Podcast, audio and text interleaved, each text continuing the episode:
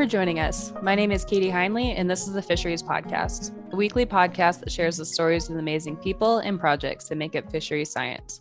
If you haven't already, follow the podcast on Twitter, Facebook, and Instagram at Fisheries Pod. If you're the generous sort, you can be like John, Robin, Janet, Ben, Walker, and Garrett and support the podcast on Patreon with either a recurring or one time donation, which helps us pay for various parts of the show. If that isn't your thing, you can also purchase Fisheries Pods shirts, hoodies, stickers, and face masks on our Teespring store. Today, I'm interviewing Taylor Preul. Originally from Wisconsin, Taylor received her Bachelor's of Science in Biology Ecology from Northern Michigan University in 2017. While pursuing her undergraduate degree, she worked in Sleeping Bear National Lakeshore on aquatic invasive species management and conducted an undergraduate thesis on the circadian metabolic cycles of juvenile brook trout in the Leonard Lab. Taylor then worked on the lake trout removal project in Yellowstone National Park for two years before moving to Bozeman and starting work as a lab manager in the Verhille Lab at Montana State University, where she then began her master's. Her graduate research objective is to identify the phenotypic traits that predict the survival, growth, and reproductive performance of wild origin West Slope cutthroat trout reared in a conservation hatchery near the Flathead River in Montana. After graduation this spring, Taylor will begin working as a fish biologist for the Wisconsin Department of Natural Resources out of the Escanaba Lake Research Station. Welcome to the podcast. Can we start just with a little bit on your background? So, like, what got you interested in fisheries and science to start with? Sure.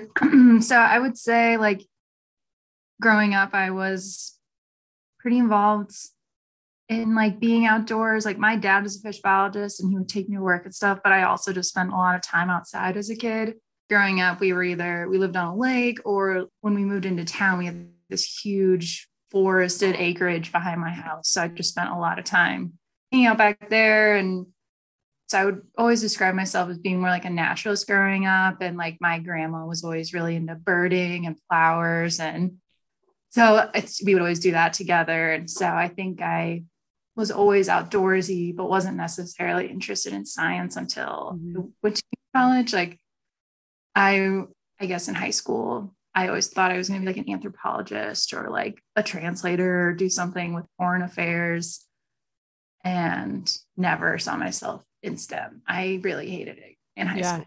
Really, really bad. like really, really bad. So bad. but yeah, so I think once I kind of realized that you could, you know, not maybe be good at STEM, but still find it interesting and just find like find ways to like apply things I was interested in in sort of like a natural sciences way. That was kind of like a cool world colliding moment for me. And that's what made me want to get into science. Yeah, that's awesome. Uh, you mentioned that you started off at community college. How do you think that helps shape your career to date and your experience at Northern Michigan? Well, I definitely don't have as much debt as other people, which is nice. I still have a lot, but it was really nice to be able to kind of you know like not knowing exactly what i wanted to do and then go to a community college in northern wisconsin. Just like a pretty good school. Like they it's kind of funnels kids to transfer programs within the state. So mm-hmm. it's it is a really rigorous rigorous program and it's designed to replace the first two years of an undergraduate degree. And so it was just nice having small class sizes passionate teachers who loved what they did. So I think my first intro to bio class, I had like six people in the class maybe, and then I took botany and that had 10 people. And so it was just, you got so much one on one time and it was very personalized. The professors just had so much more time to talk to you. Not that like my professors at Northern didn't take a lot of time, but when you have 200 students, like it's obviously going to be a different experience. So I think it really helped solidify my career path for me, like just getting that one on one, really passionate instructors, and then being able to be like, yep, I know what I'm doing. So then as soon as it was immediately like organic chemistry, like physics, like super difficult classes. I was like, okay, yeah. I do want to do this. Like maybe if I hadn't had such a great positive experience initially, I'd be like, this sucks. I'm not doing this. It's not worth yeah. it. yeah, for sure. What made you choose Northern Michigan? Mm, mostly it was on Lake Superior. Yeah. It's cool. And I think comparably, like for price, it was pretty close. It only it does it's pretty easy to get residency in Michigan. And basically it was either going to be that or like Stevens Point mm-hmm. thing. And I at that time I had no desire to go to Stevens Point. I was like, and I always loved Lake Superior and I wanted to be on the lakes and it was further away from my family. So that's ideal. Yeah. they had a good program. Like at Northern, they have a biology degree. Well, initially I wanted to do plant sciences more or botany. I think mm-hmm. it was biology with an emphasis in botany or something. And then I took plant physiology and I was like, no, I'm not doing this. But then they have an ecology emphasis where you have the same core classes in science, but then it's just all electives. Mm-hmm. So I, you can still have like that core rigor to then go on to a graduate degree. Because at that time, you and I knew we wanted to go into grad school for whatever I was going to do. Mm-hmm. I wanted to make sure like whatever degree I got could then, because you know, when you look at different grad programs, they're like two years of chemistry or one mm-hmm. year and like a lot of like environmental science or different kind of not biology degrees, but that are involved in environment don't necessarily have that like STEM core. So that was kind of all why I picked it. And it's like a great school program was small, lots of opportunities to research and talk to professors. So I think it's on the lake. It was a pretty sweet place to live too. Yeah, I've heard really good things about that university. I was just kind of curious. And so looking through your CV and I mean, just talking with you, I know you well enough. You've done a few different, or you worked at a few different tech positions during your undergrad, starting, I think, starting with the one at Sleeping Bear Dunes. Is that correct? Yeah, I did. I don't, I think this might be on my CV, but I started with like the Marquette Conservation District that okay. summer and then went to Sleeping Bear Dunes for like the rest of the summer. Mm-hmm. Sleeping Bear Dunes was pretty much, it was like my first kind of federal position and working for the Park Service in Sleeping Bear Dunes was really like the first big internship I had. So, what did you do for that work? It was kind of a mix. It was really kind of odd situation because I was hired, but then like the tech that I was supposed to be working under never showed up. So then I kind of took on like some of her jobs too. so I was doing a lot of, I think I was initially just supposed to be doing like water quality assessments on the, the Lake Michigan beaches. So like mm-hmm. Spirit Dunes has like the lake shore of Lake Michigan and also has inland lakes and inland waters. So I think initially my position was just supposed to be like monitoring all the beaches for E. coli or like health advisories. Mm-hmm. But then I ended up doing a lot of aquatic invasive species monitoring on the inland lakes as well and, and on the beaches. So it was cool got to go out to all the Manitou Islands that are on the lakeshore and sample for invasive species and do a lot of general aquatic health monitoring, which was cool. Mm-hmm. Yeah, that's awesome. And then uh, your first year with the Yellowstone Lake Trout Removal Program, that was while you're still in undergrad, right? Yes, I was a SCA intern between my junior and senior year. And the SCA, so that's the Student Conservation Association. Do you want to talk a little bit about how that works, just for anyone who's not familiar with it? Yeah, it's a really awesome program. I think I had never heard of it, but now since being in school and like getting to know more agencies, it's actually really prevalent across the country. Basically, undergrads or I think recent grads too can you pay $25 and then you fill out an application and then they pair you with some sort of agency mm-hmm. and you're at a field station for the summer. And then you you get a stipend and you do like free living arrangements. And then I think if you do AmeriCorps option, you end up getting like a scholarship for your next year of tuition. So it's a pretty sweet deal for obviously you really don't make any money, but you also don't have to pay rent. Yeah. So it's kind of like a trade off. Like, I don't know, it kind of sucks that people can't make money at the time seemed kind of like not super inclusive, but it's also a great opportunity for someone to figure out if it's something they want to do. And then you can basically move somewhere for the summer and then work there for the summer and you basically get connections to get a job for the future. Yeah. Which is kind of what happened to me. Yeah. So you were mainly working on the lake trout removal program on Yellowstone Lake. Uh, do you want to kind of talk about what your day to day life was like for that? Sure. So my SCA was a little different. Like my first year was different than my second year because my first year as an intern, I was mostly working with like Pat Bigelow and kind of working more with the contract crews, the Hickey mm-hmm. brothers. So the Hickey brothers are a company from Wisconsin that has been brought in to do the heavy lifting on removing lake trout from the lake because they've been doing it for like 100 years in Lake Michigan. So they're like the experts. so they brought them in to gill net out the lake trout from Yellowstone Lake. And then a Park Service employee will go out on the boats and kind of do like some data collection, quality control, kind of like an observer on the boats. so I was doing a lot of that my first year. And then there's also the lake trout telemetry project. So we would go out and tag, radio tag lake trout and then track them across the lake to look for spawning. Mm-hmm. and then my second year when I was a technician, that was working for the Park Service gill netting boat. So I mostly just did gill netting, some tagging, helping out with grad student projects on the lake, but mostly just gill netting and operating the boat, which was pretty fun. yeah. Around like drinking coffee, gill netting. Eating your lake trout macaroni and cheese. yeah. So I was trying to like think of the best flow for this, which is why I wanted to start with your jobs because your research ties in well together. Mm-hmm. So while you're at NMU, you were also working on an undergraduate research thesis with brook trout. That was a fairly physiology heavy project, as is your master's. So first, I was wondering what sparked your interest in this physiology field.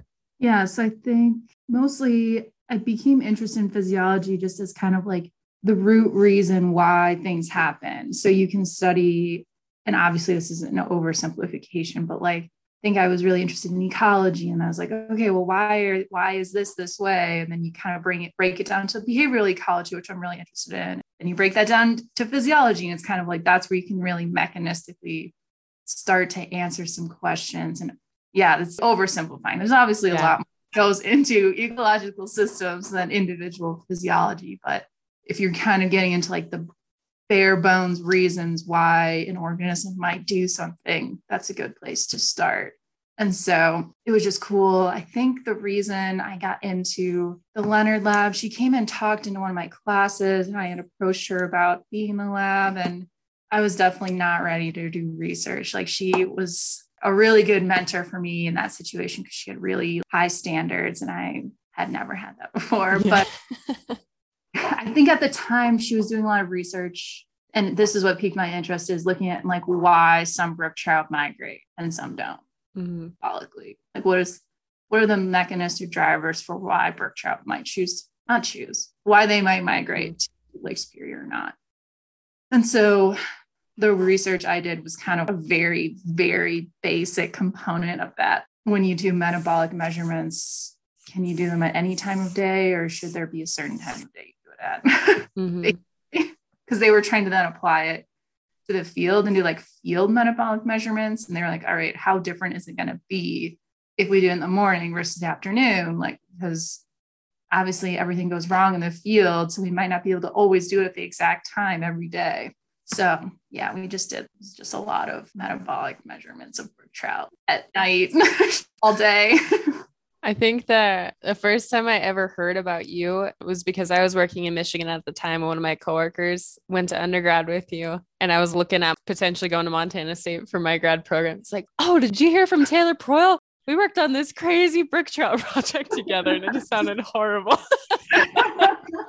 it was pretty brutal. Like, basically having never done research and then being in the fish lab at like 11 p.m. every night and then having to come back at like 5 a.m. the next day. but then it's like for a grad student's research, like he's mm-hmm. like, to go well. And you're like, I don't know what I'm doing. Like, I just figured out what a brook trout is. Like, I don't even know why I'm here. Just jumped off the deep end in physiology work. yeah. yeah. Like, okay. Yeah. And yeah, it was pretty novel for me to even think about doing stuff like that. And then at MSU, when I started working here, it's like the first two years I was working here, that was all I was doing. So I was like, mm-hmm. well, at least I'm prepared for it now. So, did you ever find a difference in the metabolic rates across different times? Uh, well, it turns out someone was like feeding them. Oh no. Afternoon. so um, so that really messed it all up. And that's just because metabolic rates are higher when they're digesting, or Yeah. So there would be this really big spike in the afternoon. So it would be like whatever in the morning, and then it'd be a little lower at night, but not really that much lower. But then the afternoon was always really high. And we're like, this doesn't make any sense. And turns out that the staff, not staff, there were students that worked in the fish lab doing fish care, Mm-hmm. were not aware that we were, they shouldn't feed them or it wasn't communicated clearly. I don't know. So I kind of messed it all up. And then we were like, well, it's probably the same. Yeah.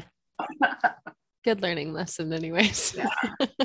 I wasn't the one that was supposed to tell anyone about that. So it wasn't my fault, at least. and so that kind of rolls into the work you're doing now in the Verhille lab with Westslope Cutthroat. If you want to kind of give an overview of that.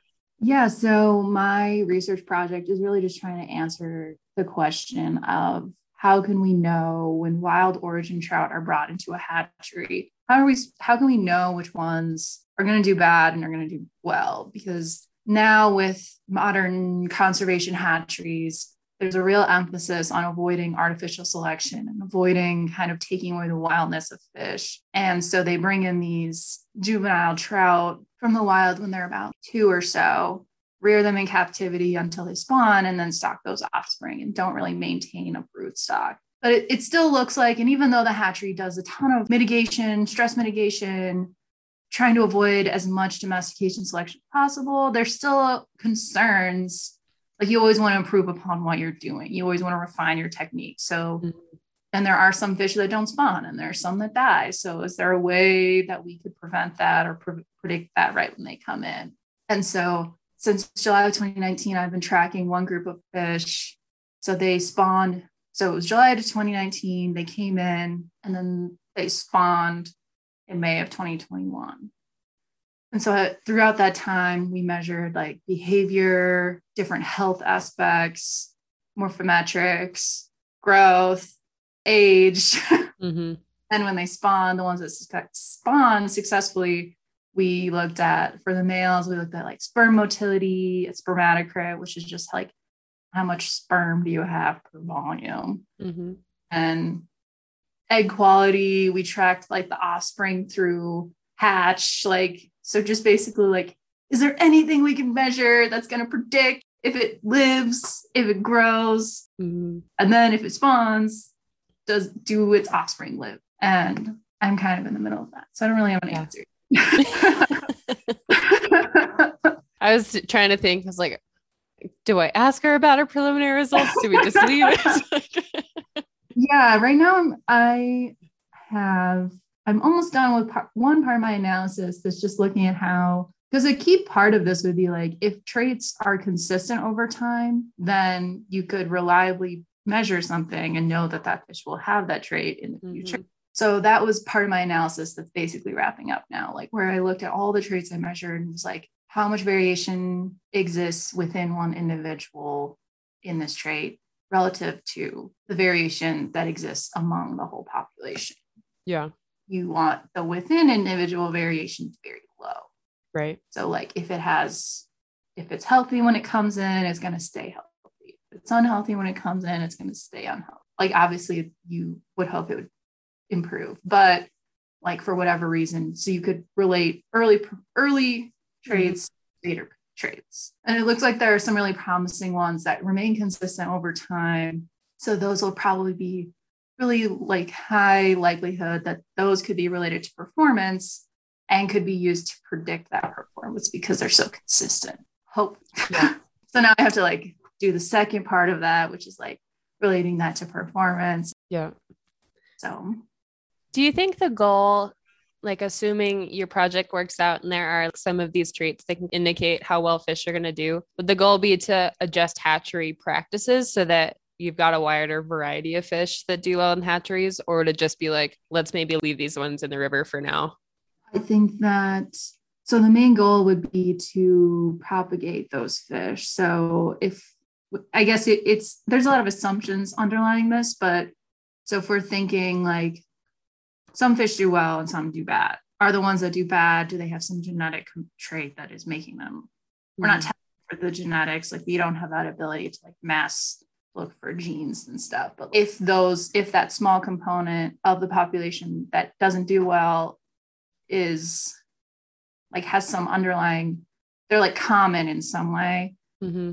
Spawning them, are you then removing traits from the population that are important in some Right. way? So we want to make sure, and because like with changing environmental conditions or future environmental stresses, you don't want to really be removing any breadth of phenotypic or gene- genetic diversity because under as things change, those might become better. And just because a fish doesn't do on a hatchery doesn't mean it won't be wild. Yeah. So, because the hatchery is a pretty limited set of conditions, very different from the wild. So, I think the main goal would be if we find fish or like a trait that indicates it's not going to do well, we want to propagate that. Like, we want it to be successfully spawned. So, if we could predict that, you would probably just raise it separately Right. it's kind of a cost benefit balance in the hatchery because obviously they want to propagate as wide a diversity as possible, but you can't like individually rear each Yeah. fish in its own little fish tank or something like that wouldn't really make sense. So, you know, if if there are some where you could like 20 fish out of 200 that just need to be like in a separate tank, they need separate feed, they need more cover, they need something else. That's that's feasible. And they could kind of babysit those fish a little bit more Mhm. maybe that's just like a, I guess. It's just by identifying them you can be like these are the ones you need to keep an eye on. This is kind of what it's going to look like over time. Like if you have a fish that has this behavior or whatever maybe do something else with it. Mm-hmm.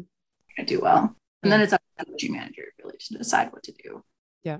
So with Sekokini Springs, which is the hatchery you're working at, are they typically stocking these fish to reintroduce West Slope cutthroat to areas, or are they stocking them where West Slope cutthroat populations just aren't doing as well right now on their own? so i don't think uh, they've ever stocked hatchery fish on top of wild fish Okay. they are basically it's kind of in in tandem with the south fork flathead restoration project where they're kind of going through different tributaries and removing non-native fishes restoring that habitat so it's, it's basically like empty Mm-hmm. so it's it's Okay. historic west slope habitat that should have west slope in it and then they're just Yeah. rid of invasives or non-natives and then putting the hatchery fish there Yeah. Yeah, I was just trying to think. I was like, well, if they're not doing well in the hatchery, if they you just have like a few that are reproducing in the wild on their own, but it doesn't really. There's also issues with stocking on top of wild fish too, so that's kind of what I was curious. Yeah, I think they're kind of avoiding that. It looks like when they have multiple stocking events on top of each other, they're having a lot of they're having a lot of success with like hatchery fish recruiting Mhm. spawning wild. Cool. So yeah. Awesome. And I just from knowing you and working with you, I know you've worked on many uh, side projects uh, along with your masters. Do you want to talk about any of those? yeah, I think it's like the whole first page of my resume or my research experience. Side project, side project, side project. yeah.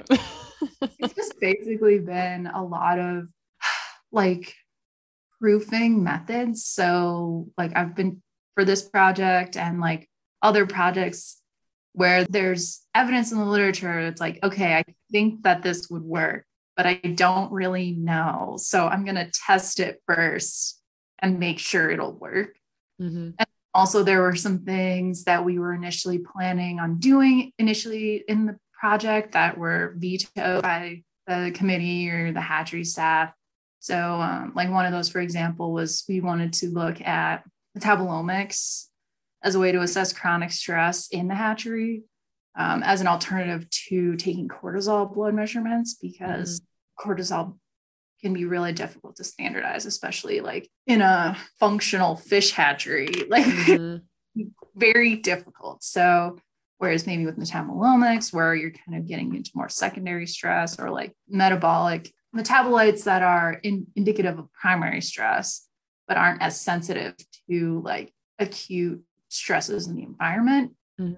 So we did this whole side project looking at like rainbow trout in a hatchery and looking at confinement using a standardized stressor. And then we would take blood and we would we did some cortisol assays and then compared that to metabolomics. But then the metabolomic data like wasn't super good. And then it didn't really work out. And then the hatchery manager was like we're not doing blood anyway. So we were like okay we're not going to do blood. Mm-hmm.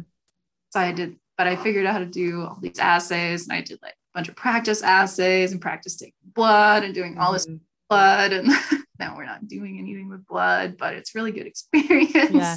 Yeah. And like I'm using this tool, the Distell Fat Meter, which is basically like a little microwave energy reader that you put up on the side of the fish and it can tell you, it gives you a proxy for like moisture content, which is related to energy density. So if you're looking and a really fast way to assess health of health of a fish in the wild or in a hatchery. It takes like 20 seconds. Be like boom it's not doing good. Energy's low whatever. Be sick but it's never been used. On west slope cutthroat trout right.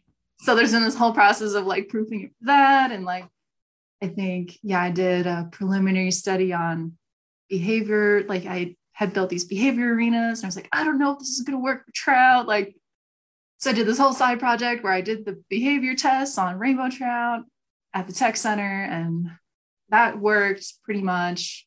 But then they started like killing each other and oh god, ideal. so a lot of a lot of trial and error has gone yeah. into the project. oh yeah, and then I did like an aging project because there's concerns with like hatchery fish that if a fish has been in a hatchery for a long time, the way it lays down age rings will be much more subtle than in the wild right. because get consistent growth over time. But luckily at Sekokini, they're on a natural water regime. So it's okay. Their growth is definitely slower. And then we just ended up doing otoliths anyways. And then yeah, it's been fun. yeah. Covered a lot of ground. it's been good. Like I think one of the the things I really like the most about my project is how general it is, which is really stressful. Like you have to kind of be an expert in like 20 different topics. But I feel like really prepared to like do anything at this point. like, oh yeah, I can do that. Yeah. For two minutes. I can totally do that. Well, I do have two follow up questions on a couple of those. One for the, just to clarify, the natural water regime for Sekokini, that's just that like the water temperature is fluctuating as it does with the streams. Yeah. So the Sekokini Springs is spring fed mm-hmm. and it's a flow through system. So it it will go through dips in water temperature in the winter and come back up in the summer and spring. Mm-hmm. And then with the Distell fat meter, did you find that that worked for West Cutthroat or is that still an ongoing project? It's still ongoing because I'm just validating it right now. Um, it does seem so the the process the thing I'm doing now is like I have fat meter readings and then I have dry weight samples from some fish. So I'm going to compare those and determine like how accurate it is mm-hmm. getting that moisture content to and energy in tissue samples but even uncalibrated, it appears that it's saying something. Yeah. like it's it's it seems like it is related. It's predicting some aspect of health. And so it, it, it does seem to be related to it's hard because it's not like a hundred percent, but you'll see like when you just are looking at like the fish that died and the fish that didn't die, that are alive. Mm-hmm it'll be like no fish that died had a fat meter measurement above right. 20 mm-hmm. and so while i can't say for sure like what does this mean because i haven't calibrated it yet that seems pretty cool. Yeah yeah for sure. So i just have to figure out like what that means in terms of actual whole body energy for a west slope cut yeah. And it seems to be kind of saying that with um, relative condition and the fish that spawned, like generally fat meter and health was never as high for fish that didn't spawn or had lower relative condition. Mm-hmm. I think. I was just curious. I know I've talked with you about that, but I was like, I don't actually remember what they found there. So. yeah, it's it's still ongoing. Hard because typically with whole body energy, you would want to do some sort of like bomb calorimetry to get like the oh yeah, this is the whole body energy, and then mm-hmm. you would mm-hmm. really the fat meter to calibrate it. Right. We're using just like proxy for that because we cannot get in to get proximate analysis done anywhere. Like mm-hmm. the are so backed up and part of this conversation is just reminding me how much of an imposter I feel like in Christine's lab because all of the physiology talk is like so over my head. oh, I know. I I I feel like a huge imposter. Yeah. Is there anything that I'm missing or like not thinking to ask about your project that you want to cover? Yeah, I think in general, I do like to mention sometimes because I feel like people have a lot of misconceptions about hatcheries. And I just think it's important to emphasize that every tool has an application mm-hmm. and using a tool correctly and you're refining how you're using it and have like a good team that is managing it and like following up. I don't see why we can't use hatcheries within context. And yeah. And obviously like these methods shouldn't be applied broadly to all hatcheries. So people are like, oh, we should just fix all the hatcheries. But if you're yeah. if you put and take hatchery, there's no reason you would need to do this. Mm-hmm. Like these methods are for a very specific set of, I mean, it's called a conservation hatchery. So it's yeah. for a conservation purpose where like quality of fish and breadth of diversity really matters. So if that doesn't matter, I don't know why you'd go to all this effort. yeah. Yeah, I think that's a really good point. And then I really wanted to talk about the Western Division AFS or American Fisheries Society award you got last year, which was the Diversity and Inclusion Mentorship Award. So that involves kind of a, a project that you're mentored through the Diversity and Inclusion Committee. Do you want to talk about what you're doing with that? Yeah, and I I've definitely dropped the ball since like mid fall. So I really really need to pick that up again. But basically it's just an opportunity for a student who is within the Western Division be able to work with people who are doing diversity inclusion work and get an idea of like what is going on and different projects and part of that is being mentored by the committee and then coming up with a project to like give back to the community and something that's always been really important to me throughout my career and like afs at msu has been mentorship like mentoring others mm-hmm. like even though I have like insane imposter syndrome. I'm like, I can't help people, I guess. Mm-hmm. so, and especially like finding wider nets of mentorship and different mentors for different applications is really cool. So, we were working within the committee to form to create some sort of like division wide mentorship opportunities because state by state, you might have students that come from very different backgrounds and might not be able to find a mentor within their state or within their student subsection that kind of matches what they'd like to see from a mentor, but maybe someone in a different state could do that. Mm-hmm. That was kind of the idea is like making this broader network. And especially now where we've kind of realized all the opportunities that we can have with digital meetings and a lot more virtual communication, which has its drawbacks, but it really opens a lot of opportunities for opportunities like this. So we're really trying to work on that, making something like that within Western. Yeah. Not to the point where we were just like getting input from all the interested chapter heads and subunits. And there is a lot of interest. It's more just like doing it. Yeah.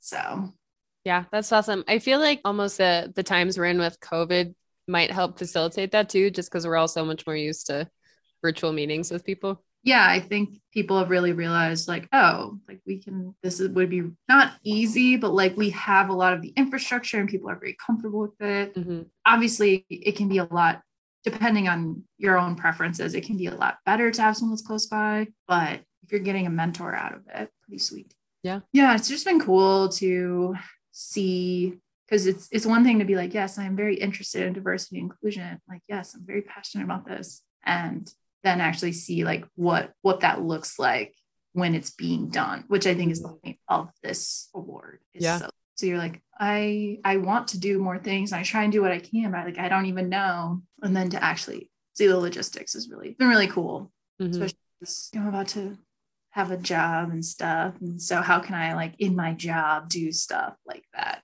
Yeah, that was a great segue. oh, yeah, my next question. So you recently got a job um, that you'll be starting this spring in Wisconsin. Do you want to talk about what you'll be doing at that research station? Yeah, so I got a job working with the Escanaba Lake Research Station out of Boulder Junction. And so it's through the Wisconsin DNR, and it basically is the research station has like one of the oldest data sets, at least in the Midwest, I'm aware of. Like it mm-hmm. goes like decades on this lake and looking at how lakes change over time and like when you close regs or open regs or harvest different harvest regulations. And so it's got a long standing history of doing research with the state and like working towards helping the state understand reg changes or different physiological changes due to environmental shifts. Mm-hmm. Doing is like assisting with ongoing research projects, but also at some point, like starting my own research and thinking about things that I'm interested in that obviously match up with the state's management need. So they have a lot of cool research going on now that I'm really interested in. So, and it sounds like I'm really excited. It seems like a really awesome group of people and doing a ton of cool work.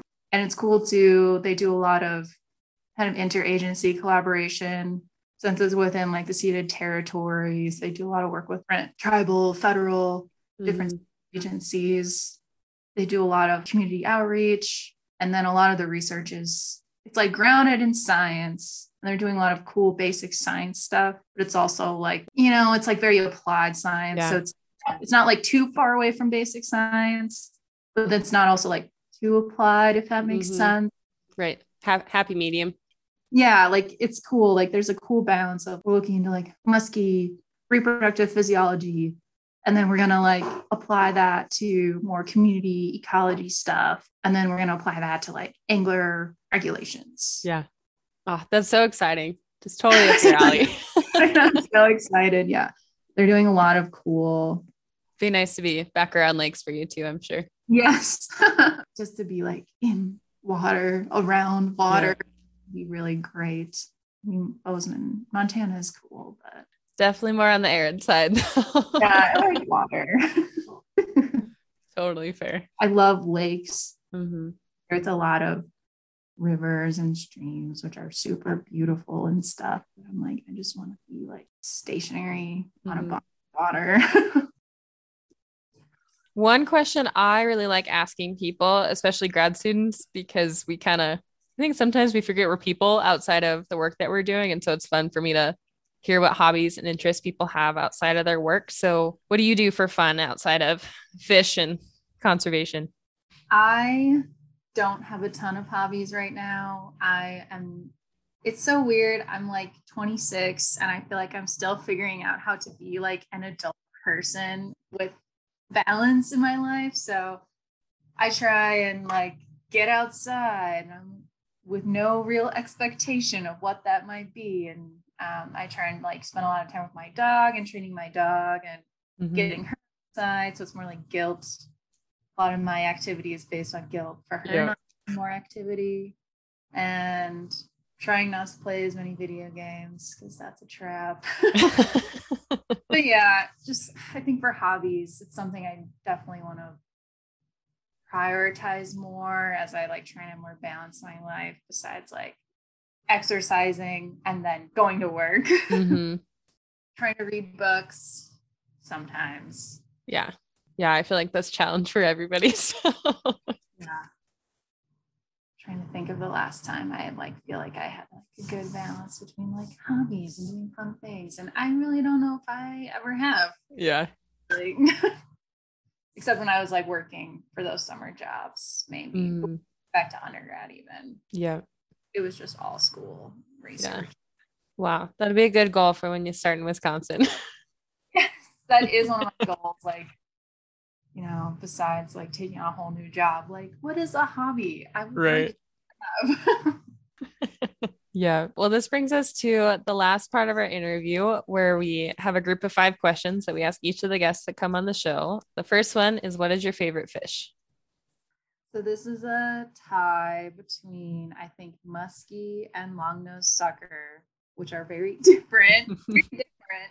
But I think muskie to me are just like this kind of mythical creature, and they like lurk in lakes, and like they're gonna get you if you go swimming. And I helped my dad do some sampling a few years ago where we were fyke netting for muskies, and I just remember like coming up to the net and then just like this roiling black mass of like angry fish.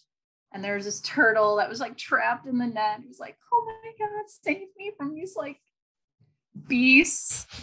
And like you literally have to like put them in a tube sock to mm-hmm. do anything because they're too strong. And I just I respect that, I think.